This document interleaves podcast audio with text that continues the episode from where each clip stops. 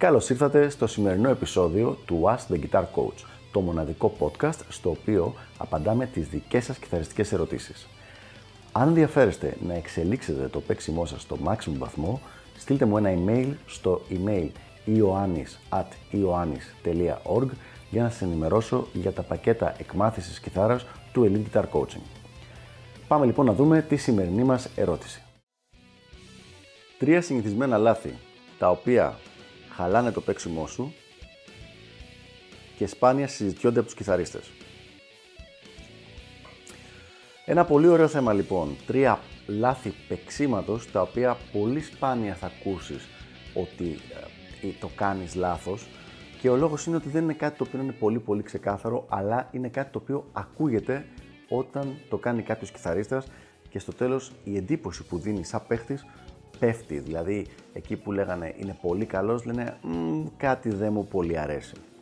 Τα τρία πραγματάκια αυτά είναι πολύ πολύ συγκεκριμένα, πολύ ξεκάθαρα και τουλάχιστον τα δύο από τα τρία είναι και πολύ εύκολο να διορθωθούν. Οπότε λοιπόν, για να αρχίσουμε να τα βλέπουμε. Λάθος νούμερο 1. Θα ξεκινήσω από το πιο πιο απλό. Αυτή τη στιγμή έχω την κιθάρα μου στα χέρια. Η κιθάρα μου είναι στον ενισχυτή, ακούγεται από δύο ηχεία. Σας μιλάω και δεν ακούγεται τίποτα. Γιατί γίνεται αυτό το πράγμα, γιατί έχω κλείσει το volume knob. Αν το ανοίξω, θα ακούγεται συνέχεια αυτό το πράγμα. Ενώ δεν παίζω. Ακόμα και αν το αφήσω, πάλι θα ακούγεται αυτό. Είναι πολύ συνηθισμένο λάθος των κιθαριστών να μην κλείνουν τις, το volume την ώρα που δεν παίζουν κάτι. Και δεν είναι όταν δεν παίζεις όλο το κομμάτι, εκείνη τη στιγμή έχει 16 μέτρα τα οποία δεν έχουν κιθάρα. Οπωσδήποτε κλείνουμε το volume knob. Γιατί αλλιώς κάθε στιγμή τώρα που σας μιλάω και δεν το έχω κλείσει, πρέπει να προσέχω. Δηλαδή έτσι να κάνω, έχει θόρυβο. Ενώ τόσο απλά, ό,τι και να κάνω τώρα, δεν θα ακούγεται τουλάχιστον στη σκηνή. Πρώτο λάθος λοιπόν αυτό, το να μην κλείνεις συνέχεια το volume knob κάθε φορά που δεν παίζεις εκείνη τη στιγμή κιθάρα. Και πάμε στο νούμερο 2. Το νούμερο 2 έχει πάρα πολύ πλάκα, είναι από τα αγαπημένα μου. Είναι το να κάνει ένας κιθαρίστας, και θα δώσω παράδειγμα, είτε ένα slide είτε ένα ανάποδο slide, κάθε φορά που είτε ξεκινάει μια φράση είτε τελειώνει μια φράση. Και τώρα θα ζητήσω προκαταβολικά συγγνώμη γιατί με αυτό που σας είπα μόλις θα σας έχω καταστρέψει το παίξιμο πολλών φίλων σας γιατί θα τους ακούτε και τώρα θα το θυμάστε συνέχεια αυτό που είπα. Για να δούμε το παράδειγμα. Έχουμε λοιπόν κάποιον που παίζει μια μουσική φράση. Δεν είναι ανάγκη να είναι κάτι ιδιαίτερα πολύπλοκο, ούτε ιδιαίτερα απλό. Μια μουσική φράση, η οποία είναι. Η φράση αυτή τελείωσε κανονικά. Όμως το λάθος ποιο είναι, ότι στο τελείωμα της φράσης ο κιθαρίστας αυτός διαλέγει κάθε φορά και κάνει είτε ένα ανάποδο slide, είτε ένα κανονικό slide προς τα κάτω. Οπότε καταλήγουμε και έχουμε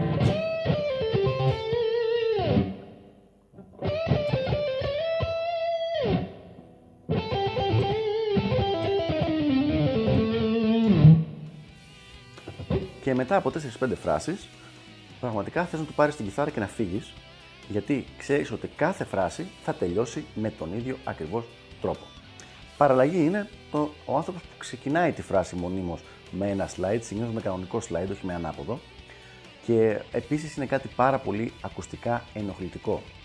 Θα μου πεις, ρε φίλε, άμα θέλει να το κάνει έτσι, κανένα απολύτως πρόβλημα. Είναι σίγουρο όμως ότι σπρώχνει μακριά το κοινό του και ακούγεται πολύ λιγότερο μουσικός. Είναι σαν κάποιον ο οποίος κάθε φορά που ξεκινάει μία πρόταση για να πει, λέει ας πούμε το ε, και μετά ξεκινάει να μιλάει. Και αυτό γίνεται σε κάθε πρόταση. Όχι κάποιες φορές που μπορεί να θέλει να σκεφτεί και ανθρώπινο είναι να χάσουμε τα λόγια μας. Σκεφτείτε το σε κάθε πρόταση. Κάθε φορά που βάζεις τελεία, να αρχίζεις μετά. Ε, και που λες λοιπόν, εχθές όταν είχα πάει, ήταν πολύ ωραία η ταινία. Τελεία.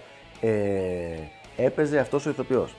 Μετά από δύο-τρει προτάσεις, γίνεται πάρα πολύ ενοχλητικό και είναι κάτι το οποίο δεν το καταλαβαίνει αυτό ο κιθαρίστας, οπότε καλό είναι να το ακούσει με αυτόν τον τρόπο που τα λέμε τώρα εδώ και να προσπαθήσει να το βγάλει από το παίξιμό του. Το παράδειγμα λοιπόν αυτό στο παίξιμο του slide όταν ξεκινάς τη φράση είναι το εξής. Για να το δούμε. Πάμε να ξεκινήσουμε τη φράση.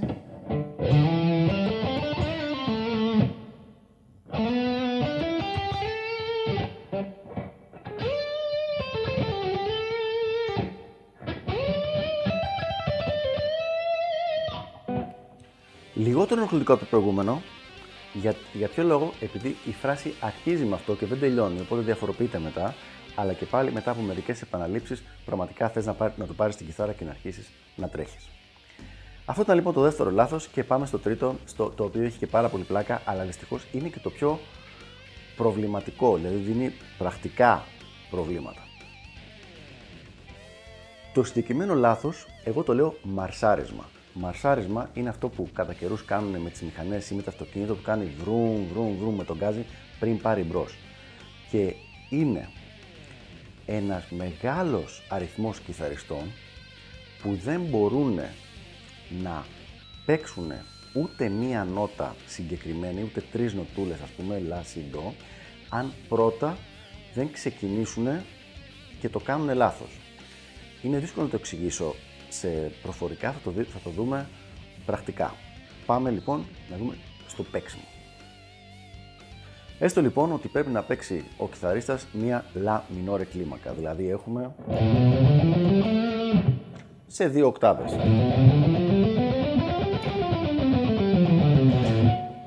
Αυτή είναι λοιπόν η κλίμακα που πρέπει να παίξει.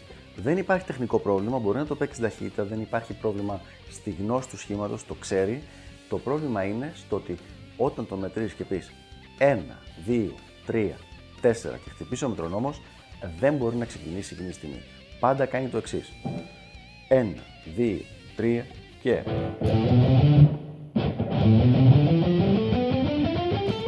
Αυτό λοιπόν το οι πρώτες τέσσερις νοτούλες γίνονται κάθε φορά σε κάθε φράση, σε κάθε κλίμακα, σε κάθε τέτοια.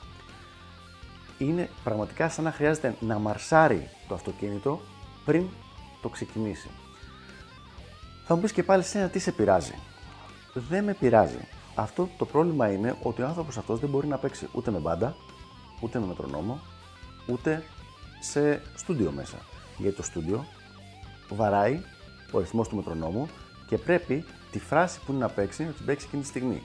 Με αποτέλεσμα, κάθε φορά που πάει να ηχογραφήσει κάτι σε κάποιο στούντιο, να χρειάζεται το παίξει 20, 30, 40, 50, 100 φορές. Έχει γίνει, θυμάμαι παράδειγμα με τον Μπάμπη, με τον Μπομπ Κασιόνι, που μου έλεγε για κάποιο κιθαρίστα ότι κάνανε 4 ώρες για να παίξουν μία φράση. Τη φράση και την αρμονία της.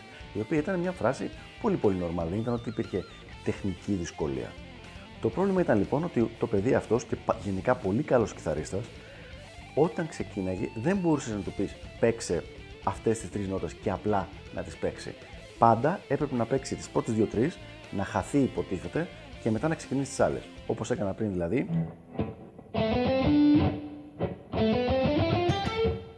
Αυτό το πράγμα. Δεν μπορούσε απλά να παίξει όλη την κλίμακα που ήξερε μαζί.